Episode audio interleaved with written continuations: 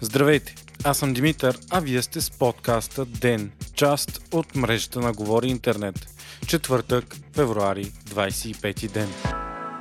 По-малко от една седмица след началото на масовата вакцинация, тя спира. Това става на фона, че само вчера бяха вакцинирани над 20 000 души. Причината за спирането привършиха наличните количества вакцини в България. Временно се преустановяват така наречените зелени коридори в болниците между 8 и 20 часа, по време на които всеки гражданин можеше да отиде и да се вакцинира свободно срещу COVID-19. Продължава обаче вакцинирането по отделните фази съгласно Националния вакцинационен план, както и поставянето на втора доза на направените до момента иммунизации.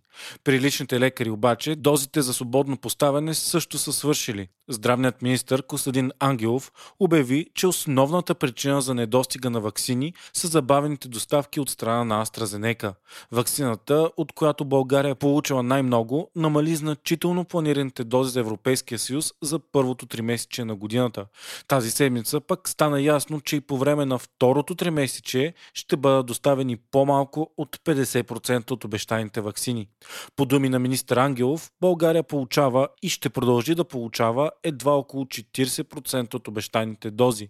Става ясно обаче, че от нощ и правителството са били наясно, че ще има голямо отразване на доставките, но въпреки това са решили да стартират масовото вакциниране. През февруари е трябвало у нас да има над 450 000 дози от AstraZeneca, но ще пристигнат само около 170 000. Заради това министър Ангелов публично изрази недоволството си от компанията създател на вакцината и заяви, че се водят интензивни разговори на различни нива с нея. Премьерът Бойко Борисов също изрази възмущението си, като заяви, че страната ни е плащала на фармацевтичните компании веднага, а сега те се мутаяли. Премьерът се надява да има съд, за да се върнат парите, които България е инвестирала. Междувременно, днес новите случаи на COVID у нас са 1733 или 14,3% положителни проби. Починалите са 48 души, с които България официално надмина 10 000 души, доказано починали от коронавирус антисемитски скандал се разрази заради въпрос от предаването по БНТ Последният печели. Шоуто тип Викторина с водещ Орин Горанов започна да се излъчва в края на миналата година по националната телевизия. То обаче много бързо може да спре да съществува заради въпрос от излъчването на 23 февруари.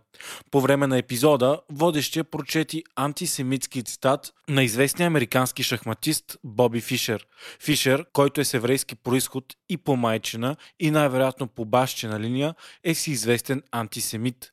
Въпросът в предаването беше кой шахматист има еврейски корени, което не му пречи да се изказва остро срещу евреите. След правилния отговор от участник, Орлин Горанов прочете и цитат от интервю на Фишер, който провокира много остри реакции. Посолството на Израел в България поиска да бъде дадено извинение и обяви, че е потресено и отвратено от антисемитските коментари.